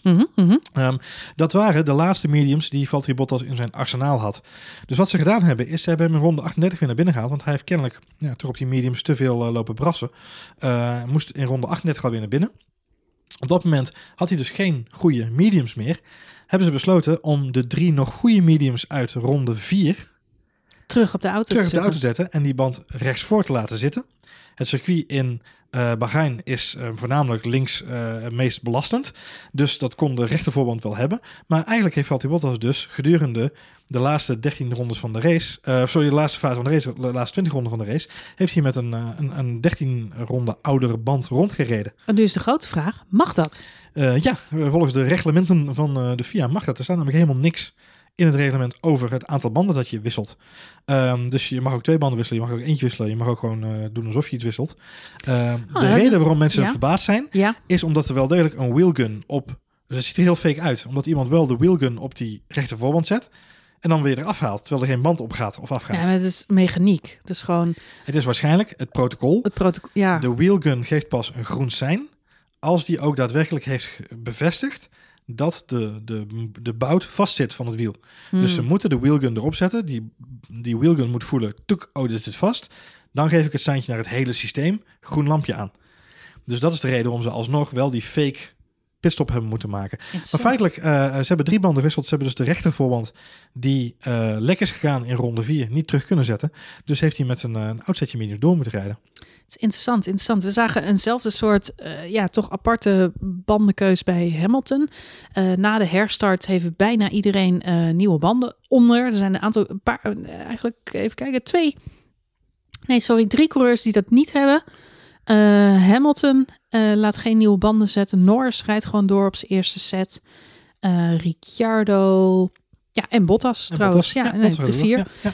Dus, eh, dus die, eh, ja, die zaten toch allemaal een beetje verlegen om extra banden. En dat was natuurlijk ook duidelijk al na eh, de kwalificatie. Want toen zei Max heel triomfantelijk na afloop... ja, ik heb nog wat banden over. Dus Misschien dat komt we nog goed uit. De banden, ja. ja. Ja, nou, daar maakte hij gretig gebruik van. Want Max had, geloof ik, zelfs nog wel een vierde keer willen stoppen in de laatste rondjes van de wedstrijd. als het aan, hem, aan hemzelf lag. Ehm, maar dat was niet nodig. Maar het, het, het liet wel zien dat ze bij Mercedes echt hebben moeten ja, hannessen Ja, ze hebben echt moeten om zich eh, er doorheen te slepen. De pech bij Bottas hielp natuurlijk niet mee. Het is alsof Valtteri Bottas een soort magneet is geworden voor losslingerend puin op de baan. Ja. Want die jongen die pikt elke race pikt hij gewoon rotzooi op. Het is een soort Ja. vuilniswagentje of zo. Eh, hij heeft altijd wat iets in zijn auto zitten. Een stukje Ferrari, stukje Grosjean, stukje... Ik weet niet wat hij allemaal... Stukje Grosjean. Ja, Nou, gelukkig en- geen stukje Grosjean, Marjolein. Nee, maar het verprutst nu wel continu zijn race. Ja. Nou, het maakt het gat zo groot tussen hem en Hamilton nu. Het, eh, eh, het- het- Het is, ja goed, ik wil er geen grapjes over blijven maken hoor. Maar eh, we gaan het zo ook natuurlijk nog over Albon hebben. Maar zo langzamerhand eh, eh, begin ik bij Bottas vooral eh, in te zien dat de start van zijn seizoen best aardig is. Ja. In de zomer dan pruttelt hij nog een beetje na met alles wat hij in zich heeft. Maar in de laatste fase van het kampioenschap, als alles een gelopen wedstrijd is, dan besluit hij om maar gewoon ergens om de tiende plek te gaan vechten. Want de rest, het interesseert hem dan niet meer of zo. Nee. Ja, Het- maffe is- eh, Het maf is, hij had nu alles in, in, in... Weet je, hij had nu de druk kunnen gaan opvoeren voor volgend jaar al. Hij had nu al kunnen gaan zorgen dat hij gewoon de druk hoog had kunnen houden. Eh, Hamilton laat niet los. Dat hebben we gezien, ook deze race weer. Eh, dat is de pitbull, eh, zoals Edgar Davids dat ooit omschreef. De pitbull die je bij je, nek, st- bij je strot pakt en doorbijt. Dat is Lewis Hamilton dit seizoen zeer zeker. Eh, ook dit weekend weer gewoon eh, foutloos, super geconcentreerd, oppermachtig. Ja, en Hamilton zoekt uitdagers. Hè? Want Hamilton is weer degene die in afloop in de persconferentie zegt... we moeten echt uit gaan kijken voor die Red Bulls. Want ze waren echt erg snel. Ik moest ontzettend doortrappen om Max van me af te houden deze race. Want hij zat een paar keer echt heel dicht op me. Dus uh, ja, uh, we hopen dat het de komende twee races goed gaat. Gaan, ja. Maar we moeten hard aan de bak, want Red Bull zit ons op de hielen.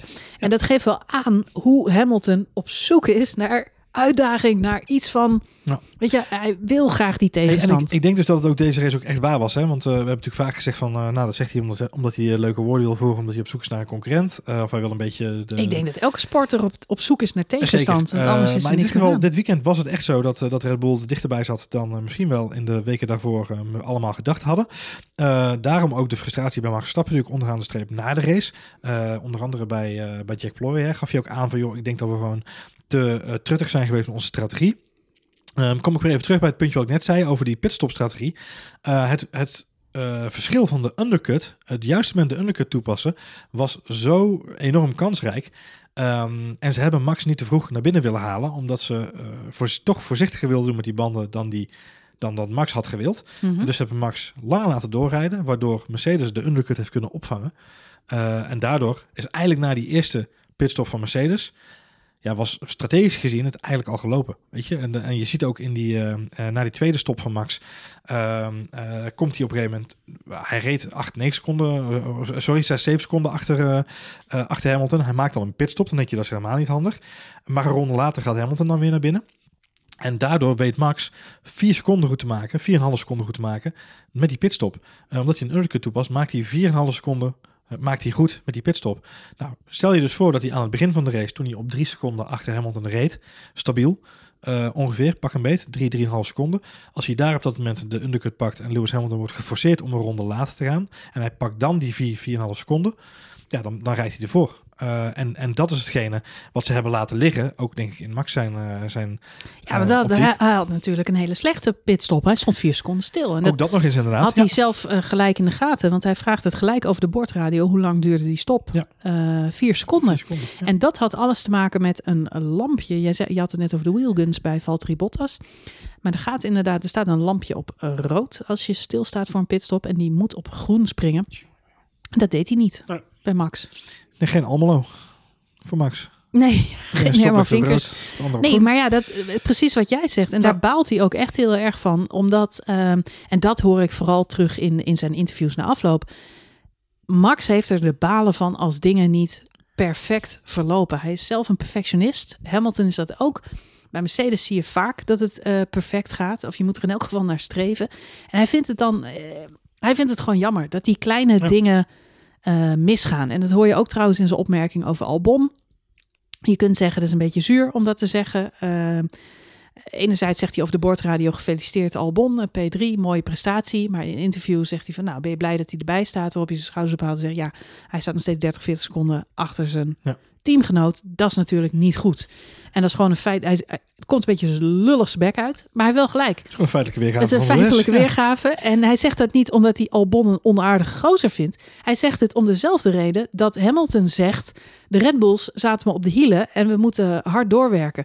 Beide mannen zijn op zoek naar eh, die uitdager. Naar degene die het ze moeilijk maakt. Naar degene die ze beter maakt Ja. onderaan de streep. En, en dat missen ze op dit moment allebei. Want Max kan Lewis gewoon niet bijhouden. Deels op, op auto, maar deels ook op strategie. Het is natuurlijk ook wel een beetje een enigma ja, waarom ze nog voor die derde pitstop gaan. Hij zit, eh, even kijken, hij doet twee stints op die witte bandjes. Hij doet de kortste stints van alle coureurs op die Mhm. witte banden. Hij Ja. zit daar ontzettend kort op. Op laatst rijdt hij op geel. En inderdaad, in de laatste twee rondjes, dat is het moment dat de safety car de baan op komt, omdat uh, Perez dan eh, is, eh, is geploft. Eh, dan vraagt hij over de bordradio of er ruimte is om nog een keer binnen te komen. Ja. Waarop eh, hij van het team te horen krijgt negative, gaan we niet doen. Eh, waarop Max vraagt, oh, maar hoeveel rondjes is het dan nog? Ja, nog twee rondjes. Oh, zegt Max, laat dan maar zitten. dus eh, de- ja, maar hij, hij is dus wel zelf ook ermee bezig. En achteraf, ja, had je kunnen zeggen, misschien had hij wel onder die safety car nog eh, kunnen stoppen. Had natuurlijk uiteindelijk allemaal niks meer uitgemaakt, want we finishen de race achter die safety car. Dus Nou ja, kijk, de reden waarom hij dat vraagt is natuurlijk eh, duidelijk. Eh, wat er gebeurde is, hij moest, wat moet, ik weet niet of hij moest naar binnen, maar hij ging naar binnen. na die tweede stint op die hards om naar die mediums terug te gaan. Ik, ik, ik weet niet waarom ze naar die mediums terug zijn gegaan. Ik, ik, heb geen had niet het idee dat die hards al zo ver belast waren. Je zag natuurlijk al de, de AWS graphic voorbij komen dat ze op 60, 60 70% zaten. Volgens mij waren ze nog niet zo over de klengel heen gejaagd dat hij alweer moest wisselen. Maar goed, voor hetzelfde is dat wel zo. Ze hebben die data natuurlijk wel. Dus hij moest naar binnen voor een stop. Hij kon naar binnen voor een stop. Dat was natuurlijk meer een veiligheidsstop. Want hij zat op dat moment 27 seconden voor op, op Perez. Um, dus hij kon makkelijk naar binnen, was ook eigenlijk helemaal geen probleem. Um, ja, dat die, dat die safety car komt, uh, had hij van de, de, achterstand van, van Lewis Hamilton was intussen opgelopen naar 28 seconden. Met die pitstop die hij gepakt had. Mhm. um, en op dat moment had hij dus via mijn eens even. Als ik nu uh, uh, een beetje gas geef, hij had op dat moment al 9 seconden van die, van die achterstand weggereden in een paar ronden tijd. Want hij ging van 28 naar 19 seconden. Dus hij, had, hij zat ontzettend op, de, uh, uh, op het gaspedaal. En hij zal misschien zoiets gehad hebben. Oké, nu een safety car. Het gat wordt dichtgereden. Als ik nu nog snel naar binnen kom voor een setje softs. Dat kan ik, want achter mij in principe heb ik ruimte genoeg. Zeker. Kan ik dan nog Lewis aanvallen? Ik denk dat dat de achterliggende gedachte is geweest. Als ze nog tien rondjes hadden gehad, exact zouden die auto snel weggekregen. Dan was het een optie geweest. Exact dat. Maar dat was het natuurlijk helemaal niet. Nee. Maar het geeft wel aan bij Red Bull. Kijk, en dat is ook de reden waarom... Ze proberen wat. Exact, maar zoals nog ja. gezegd, dat had veel agressiever gekund. Mm -hmm. Maar dat zit met name aan het begin van de race. Hij had gewoon eerder naar binnen moeten komen dan Hamilton. Hm. Dan was het een hele andere race geworden. Interessant. Er zijn nog een, uh, een paar andere highlights. Uh, een paar coureurs die we misschien even moeten uitlichten. Uh, Gasly Ja. reed opnieuw een fantastische wedstrijd. Dijk van de race weer. Ja. Dus, heeft, heeft eh, natuurlijk wel de mazzel dat, uh, dat er voor wat mensen uitvallen. Maar ja, weet je, onderaan de streep weet hij toch weer die auto naar, naar P6 te rijden. Dus, Zes plekken hartstikke goed. ja. Daniel Ricciardo wordt zevende, ook niet verkeerd. Valtteri Bottas wordt helaas uiteindelijk achtste. Helaas zeg ik voor ons Nederlandse fans. Valtteri Bottas en Max Verstappen zijn namelijk in een gevecht verwikkeld. Ja, Ja. om het vice wereldkampioenschap. En dat is eh, wat mij betreft ook precies de reden dat eh, Max Verstappen die laatste pitstop maakt.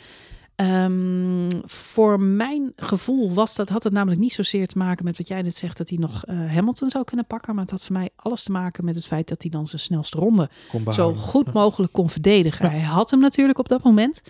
Eh, maar je weet nooit wat Hamilton op het laatst gaat doen. Die, perst er altijd ineens een paar uit. Met name die Mercedes. Eigenlijk is het Mercedes, dat zien we wel vaker. Die zijn gewoon de hele wedstrijd aan het managen. En op het allerlaatst De rest engine nog even uit. Ja. eh, Ja, dan komt er nog even de, de, de power boost gaat aan. En dan, eh, ja, dan komen er nog een paar hele snelle rondjes uit. Maar ja, zo'n puntje kan net straks het verschil maken om Ja. die plek 2 en 3. Dus ik vond het toch wel slim dat hij eh, dat even gedaan heeft. Ehm, maar ja, eh, Perez valt natuurlijk op het laatst nog uit. Valtteri Bottas stond negende. Uiteindelijk wordt hij achtste. Dat ja, levert hem toch twee extra punten op. Klopt. Dus, maar goed, Gat blijft 12 punten. Hij moet nog even aan de bak. Max. Is te overzien, is overzien 12 punten. Ja, als hij er twee keer voor finisht, dan, eh, Zijn we al heel het weg, hè? dan zijn we net op weg. Klopt. Dus laten we dat maar doen. Nou, goed idee. Had jij nog eh, toevoegingen? Nee, laten we naar de punten gaan kijken. Ja, de punten. Heel de goed. puntjes voor deze week, Marjolein. Lewis. Krijg ze maar Hamilton. een 9, Ja, 9,5. 9,5 voor jou zelfs. Kijk eens nou. Ja, eh, weinig weerstand zou je enerzijds kunnen zeggen, maar man, wat is die gast goed. Ja. Man, wat een pole position ook weer. Eh, zijn start. Heb je zijn start gezien? Ja, ja, ja. ja. Hij, het is gewoon alsof hij Ja, op een die andere eerste, planeet ja. zit. Ja, precies. Echt, de rest van het veld komt ook wel weg. Maar hij, het is een beetje die film eh The Fast and the Furious. Weet je wel? Dat je zo die nitro, die liquid nitro aanzet. Ja.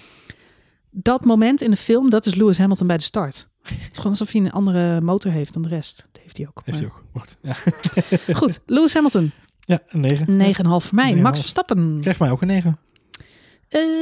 Nou, 8,5. Ik vond, eh, 8,5, Ja, ja. goede race. Hm. Hij moet eh, wel... eh, Wat had hij beter kunnen doen volgens jou? Ja, hij mag voor mij wel. Ik hou van zijn nuchtere Hollandse. Kijk maar, kom op, Max. Af en toe een beetje empathisch. Ik snap dat het een heftige dag voor jou is. Oké. Maar een beetje empathie. Niet veel zoals je Al papa. Bonneke. Af en toe wat meer zoals je mama. Eh Al Bonneke. Ehm Al Bonneke, ja. Jeetje, wat vinden we daarvan? Ja, Albon krijgt mij een 7. Omdat hij een, eh, na afgelopen, afgelopen vrijdag rijdt hij die auto compleet aan ruzelementen. Eh, dat had ook helemaal compleet verkeerd uit kunnen pakken. Hij staat onder immense druk. Want hij wordt natuurlijk aan alle kanten wordt gezegd... Nou, laat maar eens even zien wat je kan. Eh, nou, als je als een auto aan puin rijdt... dan moet je wel het juist uitgesneden zijn. Normaliter wordt hij deze race zesde. Denk ik. Want dan zitten daar Bottas en Perez nog tussen. Dus wordt hij, eh, sorry, vijfde. Ehm, eh, ja, eh, weet je, zonder geluk vaart niemand wel.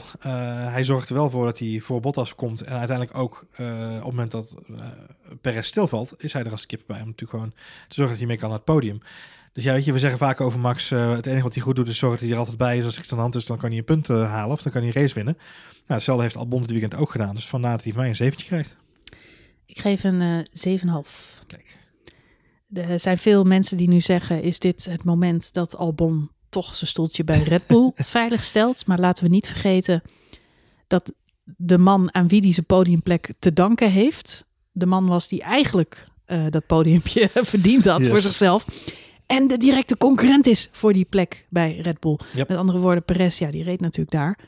En die Was- Ja, was, was die auto niet stilgevallen, had Perez daar gewoon gestaan. Dus ja, hm. Absoluut. Tweede op rij. Hij, ja. er- ja, dus 7,5 goed cijfer, omdat hij inderdaad eh, eh, zijn tweede podium van het seizoen pakt. Gelukkig maar dat hij die wel heeft meegemaakt. Maar ja, ik vond geen best weekend van de heer Albon. Nope. Ik twijfel over volgend jaar. Ehm, Lando. Lando krijgt mij een 8. Ja, mij ook. Eh, Carlos Sainz. 9. Ja, voor mij ook. Hij start eh 15e. hè? 15e wordt En het. vijfde plek. Ja. Ongelooflijk. En gewoon een paar hele mooie, echte race dingen gezien van, van Carlos Sainz. Dat is gewoon te gek. En eh, ik zie echt uit volgend jaar naar, eh, naast Charles Leclerc. Het kan eh, heel veel spektakel opleveren. Kan ook een heleboel verborgen, verborgen verbogen chassis opleveren. Maar eh dat wordt wel, eh, wordt wel leuk hoor. Ah, het wordt heftig, ja, met die twee gasten. Ah, man, zeker weten. Eh, Pierre Gasly. Krijg mij een 8. Ik had een 8,5. Ja, natuurlijk. Wederom een erg goede race Ja. van Pierre. Ehm, Daniel Ricciardo had mij eens een zeventje. Ik had 7,5. Ik vind dat je een half puntje boven zit elke keer mooi. Hè? Ja, Opvallend. sorry. Valtteri. Valtteri Bottas heb ik een eh 5. Ja, de drukte ze snor dit weekend. Dus ik krijg mij ook een 5. Ja. hij had hem wel weer, de snor. Ja, natuurlijk. Het is nog, geen, het is nog steeds nog een paar uurtjes. En dan mag We je hebben het, eh, Ja. de, eh, kleine eh, theorie even nog erin gooien. Ja. We hebben het wel eens eerder gehad over Nico Rosberg. En het feit dat hij op een gegeven moment gestopt is met eh, bijvoorbeeld eh, fietsen. Ja. Omdat hij eh, spiermassa wilde kwijtraken. Ja. Om zo te kunnen winnen van Hamilton. Ja. En daarmee heeft hij uiteindelijk in 2016 het wereldkampioenschap weten te winnen. Met al dat soort kleine trucjes. Ja. De heer Valtteri Bottas Ja. is sinds hij een fietsvriendin heeft. Ja. Als een malle aan het fietsen. ja, klopt. Ja, ze fietsen heel wat af met tweetjes. Ja, gek, gekke opmerking misschien. Maar traint hij misschien totaal de verkeerde spiergroepen? Li- lichtfietsen, racefietsen, alles doet hij. Waterfietsen. Ik Hij weet het niet. hij ik, dacht, hij ik dacht echt oprecht heel even dat je ging zeggen... Moet hij niet zijn snor afscheren om wat extra sneller te worden? Nee. Maar dat had ik echt heel grappig gevonden. Nee, maar hij is elke dag aan het fietsen. Hij zat vanochtend op de fiets, zat gisteren op de fiets. Hij is heel veel aan het fietsen. Ja. Wat leuk is als je vriendin professioneel wielrenster is. Maar is het de juiste sport voor een Formule 1-coureur om Ik heel veel te doen? Ik weet het niet, ik weet het niet. Ja, hij kan in ieder geval wel eh, bonden met Kubica op die manier. Ja, goed. Ehm, Ocon. Ocon. Een zesje. Eh, ja, nee, ik had een 7. Deed op zich een goede race, Ocon. Hij reed een goede race, maar hij reed. Daniel Ricciardo wel enorm in de weg. Ja, klopt. Maar ja, goed, En dat had alles te maken met het media-offensief rondom Ocon deze week. Die eh, ja, gewoon heel druk bezig was met eh, benadrukken dat Daniel Ricciardo toch wel het geluk had dat hij een goed seizoen had. Ja, en hij had gewoon eh, de pech, het zat gewoon even lekker mee. En het- de vibe was gewoon nog niet helemaal daar. En goed, ja, volgend jaar met Alonso misschien maar eens even gaan kijken. En dan zie je dan dit terugkomen. Ja, ik vind het niet, niet verstandig. Maar goed, Ik denk dat dit seizoen wel heeft laten zien hoe we Daniel Ricciardo misschien allemaal af en toe een beetje onderschat hebben. Ja, Eh ja, Ocon eens. is ook geen pannenkoek, zeggen ze. nee, is Ehm, geen cripsuzet. Nee. nee, en eh Ricciardo rijdt hem behoorlijk eh, naar huis. Ja. Dus eh, ja, het is niet de minste Geen sens, geen sens. om, eh, Nee. om naast te zitten. Dus dat belooft wat voor Lando Norris eh, volgend jaar. Overigens, ik las vandaag nog een kort eh, interviewtje met Mick Schumacher. Die vond het toch wel erg jammer dat hij volgend jaar niet de teamgenoot werd van Kimi Räikkönen. Ja, kan hebben het ook een keer over gehad, maar hij had het toch leuk gevonden om veel van de, de oude meester te kunnen leren. Naam aan de bar. Charles Leclerc. Charles Leclerc krijgt maar een 7,5. 7,5. Nou, ik, ik geef hem een 8. Hij had een, eh, ja, toch een puikenrace. Alleen wat ik zeg, er zat echt totaal geen gang in die Ferrari. Gewoon Nee. seconden langzamer dan, dan, dan de meeste andere Een beetje de auto's. story of the year, hè? Dus eh Ja, Vetteltje wordt uiteindelijk dertiende. Drama. geeft drama. meer weer aan dat die auto kan, denk ik, onderaan de streep. Ja. Eh, Daniel Kvyat. krijgt maar een 4. Vanwege zijn betrokkenheid bij incidenten. Dat, eh, maar ook de, de, de intelligentie daarna. Eh, ik zit hem te veel op de plekken zitten waarvan ik denk, oeh, ik daar ben je weer. Let Ja. nou op, jongen. Ehm, en dat is vorige race ook al zo en, en nu weer. En als ik kijk wat Gasly toch elke week weer uit die auto weet te persen. eh, en ik weet dat Fiat bezig is met zijn afscheidstoer bij, eh bij want die gaat het daar niet redden. Maar dan nog, weet je, ik had gehoopt dat hij nog een soort van teken van leven zou geven en, en wat goede dingen zou laten zien. Maar Ik vind het moeilijk. Ik zie, eh, kijk, eh, iedereen handelt op zijn eigen manier. Niet iedereen zit op social media. Maar heel veel coureurs posten gisteren eh, steunbetuigingen aan Romain Grosjean. Even een eh, berichtje, et cetera. Daniel Kwiat, eh, radio stil. Helemaal niks. nee. Terwijl die toch betrokken is bij beide incidenten. En zegt, jongens, ja, Ja, maar misschien nou, juist daarom afstandig. misschien die- daarom zegt hij niks. Misschien daarom afstandig om even niks te posten inderdaad. Want dan krijg je de storm over je heen. Dus ik snap dat ook wel weer. Oké, nou goed. Eh, vier, ja, ik sluit me daarbij aan. George Russell. Krijg van mij een zeventje. Ja, van mij een, een zes. Hij wordt twaalfde. Dan kun je zeggen dat is goed. Maar George Russell begint toch hard op weg te zijn naar coureur met de meeste wedstrijden zonder punten. Hij staat inmiddels drie Ja, op die ranglijst. ja, dat zegt meer over zijn materiaal dan over de coureur. Is dat zo? Ja, Zelfs Kubica had vorig jaar een punt, Johan. Jawel, maar dat was in een hele maffe race. En je moet even kijken wat hij dus deze week presteert. Hij haalt een Ferrari in. Hij haalt twee Alfa's achter zich. Hij haalt een Haas achter zich. En die Racing Point los ik zelf op dan. Maar in principe, eh, hij haalt wel gewoon een Ferrari. eh, eigenlijk alle Ferrari-powered auto's houdt hij achter zich op, op Leclerc. Ehm, dus eh, dat, mag- dat is toch wel knap. Zeker. Ehm, ondanks het feit dat, kun je zeggen, ja, hij rijdt toch een Mercedes ge- aangedreven auto. Maar we weten allemaal dat die Williams niet de meest aerodynamische machine op de, op de, op de grid is.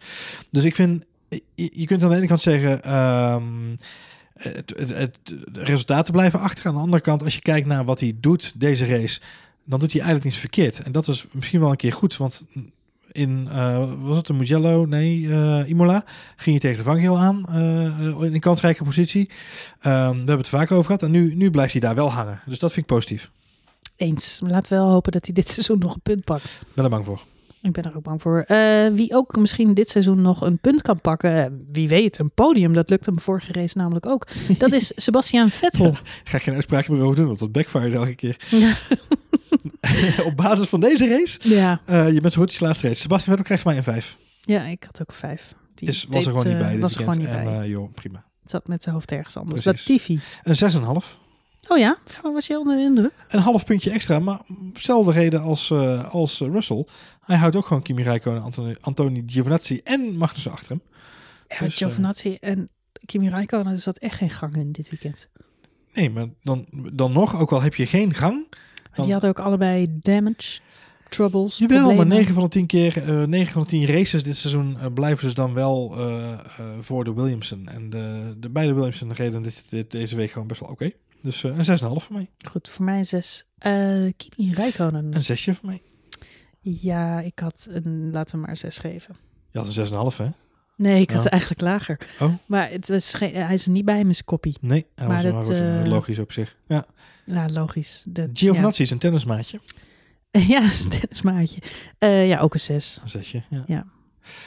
Kevin Magnussen, ja, die, die had de discutabele eer om daarna weer naar Haas te moeten stappen.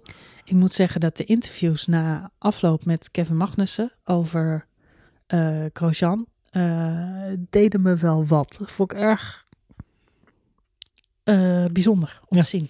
Mhm. Hij was echt aangeslagen. Het maakte hem eigenlijk allemaal geen fluit meer uit die hele Nee. wedstrijd niet. Nee, daarom.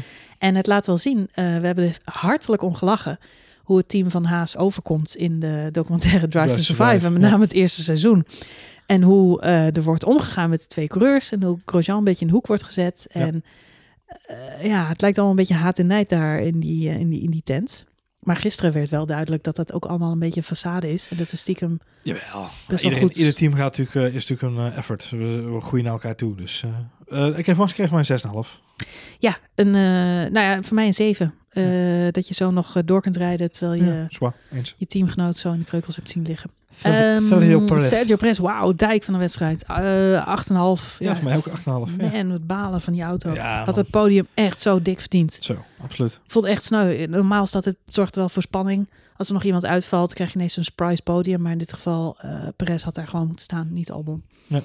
Eh, Lance Stroll, Ik geef mij een 5. Eh, heeft voor die... eh, nee, hij heeft gehad te maken met, met zijn hele weekend. Eh, onoplettend ingestuurd daar inderdaad. Dat is zijn eigen, daar heeft hij debet aan, deels. Ehm, maar ook zijn kwalificatie was niet best. Ehm, dus weet je, zo heeft hij de ene week presteert hij uh, sloeg nergens op. Hij was boven natuurlijk. En, Ja. en, en de week erop heeft hij problemen met communicatie met zijn team en, eh, en eindigt hij eh, eh, eh, buiten de, de, de, de, de topplek in de kwalificatie. Dus nee, voor mij een vijfje. Wat zou daar misgaan? Want aan het begin van het seizoen ging het er veel over dat Lance Stroll misschien wel een beetje bevooroordeeld werd door zijn team. En de afgelopen races lijkt het toch vooral zo te zijn dat hij miscommunicatie met zijn team, eh, eh, de strategie Ja. in de kwalificatie ging ineens helemaal mis. Want Ik hij denk- had de snelste tijd. Op het moment dat hij moest, mist hij dus net zijn window Ja. van zijn snelste ronde. Daardoor wordt hij, ja, Q2 uitschakeld. ja, precies. Dat was dus totaal niet de bedoeling. Het is gewoon een fuck-up van de bovenste plank. Van beide kanten. Eh, nee, ik denk dus dat dat hele voortrekken wel meevalt onderaan de streep. Eh, dat we dat kunnen vaststellen. En dat Lance Stroll gewoon best wel een puik eerste seizoen zelf heeft gereden. En eh, En Gewoon- daarna was het klaar. daarna een beetje aan het aftakelen is gegaan. Ja. Goed, vijf. En Romain Grosjean dan als laatste. Ja, wat geef je de man die niet gereden heeft? ja, hij kreeg van mij een zesje. Een zesje. Nee, hij Ja. kreeg van mij een, een dik vette negen. Een dikke vette negen. Ja. Hij hoefde maar één ding te doen en dat was uit die auto klimmen, joh. Dat is waar. En dat zijn de...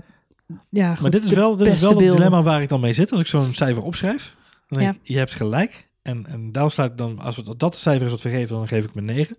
Ehm, als je kijkt wat zijn rol is in het incident, is het, is het, een, is het een hele maffe fout die hij maakt. Want hij stuurt in daar waar hij weet dat een Kvyat had kunnen zitten.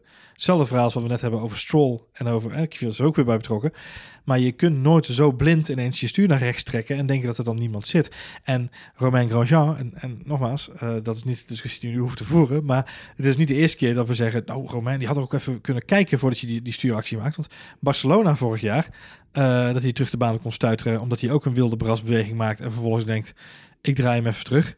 Ehm, weet je, hij heeft af en toe dit soort momenten, dat is gewoon, oh man, en dit, dit loopt gelukkig allemaal goed af. Eh, maar het was onderaan natuurlijk wel een behoorlijk ongelukkige manoeuvre. We hebben hem vaker domme dingen zien te doen. Hij is ook een keer in een crash, stuurt hij terug de baan op, weet je wel. Ja, Midden ja. terwijl er eh, Met allemaal... Barcelona was dat, ja. Ongelooflijk. Dus nou ja, Romain Grosjean staat er net als Lance Stroll, net als Kvyat. Het zijn een aantal van die coureurs waarvan je altijd je hart vasthoudt oh, als dat maar goed gaat. Ze zijn vaak betrokken bij kleine rottige dingetjes. Alleen ja, in dit geval eh accidents happen. En onderaan de streep, ja, eh, hangt het er dan vanaf hoe je ermee omgaat. Hij heeft twee dingen gedaan. Eén, hij is eh, zelf inderdaad natuurlijk gewoon zo snel mogelijk uit die auto gekomen. Waardoor wij met z'n allen getuigen waren van een klein wonder. Eens. Dit is een mirakel tot op de dag van vandaag. Ik, in mijn hoofd, de enige... Ik zit, zit er al de hele dag over na te denken van waarom is het nou toch zo bijzonder. Maar eh, het is een beetje, je hoort wel eens dat er een- vliegtuig ergens is neergestort. Alle passagiers zijn omgekomen, maar er is één jongetje en die heeft het overleefd. En daar klampt dan het hele dorp zich aan vast. Zo van dat Mhm. ene jongetje. eh, als een soort baken eh, van licht. En, en die vergelijking, dat gevoel heb ik vandaag een beetje dat je iets ziet wat je ogen amper kunnen verdragen. Waarvan je denkt, nee, dit wil ik niet zien. Ik wil niet dat mijn kind dit ziet. Ik wil dat niemand dit ziet. Het zijn beelden die niemand ooit zou hoeven te zien, want het is verschrikkelijk. Maar het feit dat het goed afloopt, maakt het draaglijk en geeft je, draait het gevoel ineens om en doet je beseffen, wauw, miracles do happen. Weet je wel? Het, eh, ja, hij is uitgekomen. En met dank, het is natuurlijk niet toeval, het is met dank aan de VIA en, en de, eh, alle veiligheidsmaatregelen, de Halo, de monocoque, de nieuwe vangrails, de security marshals, de brandweermannen, de medical car, alles en iedereen, alles en iedereen die er, eh, ja, ja, die de afgelopen jaren wel is komen te overlijden in dit soort verschrikkelijke ongelukken. Ja. eh, waren gisteren het engeltje op de schouder van Romain Grosjean. Vooruit, als we dan toch zo beoordelen, dan krijgt hij mij ook een 9. we gaan op naar de tweede race in, eh, in Bahrein, Marjolein. Ja. De, de Sakir GP. Laten we hopen dat het een hele saaie race wordt. Nou, dit is 2020 Marjolein. Dus laten we geen dingen hopen, want dan gaat het alleen maar mis. De Pepernoten Grand Prix, De. Pepernoten Grand Prix te Pepernotenrace. komen. Dat is volgende. Dat is zon, oh, zondag. Zondagavond. Ja. Ja. Oh, oké, precies. Ja. Ja, Twee we uur later. de, Eigenlijk is het altijd als we nu begonnen zijn, is het dan ook. Ja. ja, maar niemand mag toch Sinterklaas vieren. Dus, eh, en als je dat dan doet, dan doe je dat thuis in huiselijke kring. En dan doe je het op zaterdag. Dus eh, op zondag is iedereen gewoon Kwalif- vrij. kwalificatie neem je even op voor een keer. En. Dan, of je kijkt met z'n allen kwalificatie met pakjes uitpakken. Kan ook gewoon. Kijk gezellig. Gezellig. Kijk gezellig. Goed, nou, eh, over een weekje zijn we er weer. Toch? Zeker. Top. Hoe heet de Grand Prix officieel? Wat is de hashtag? Sakir, Sakir, Sakir, GP. Sakir, Ja. Fata Morgana Niet de Grand Prix. Saki, niet de Saki GP. Oké, nou. Of de sake. Sake, dat is heel ergens anders. Dus dat doen we niet. Oké, nou, eh, volgende week. En klaar. Zelfde plek, Zelfde plek, zelfde tijd. Zo om onderbij. tijd. Ja. En, eh, en dan gaan we er nog twee keer van genieten, Johan. Nou, mooi. Tot de volgende week.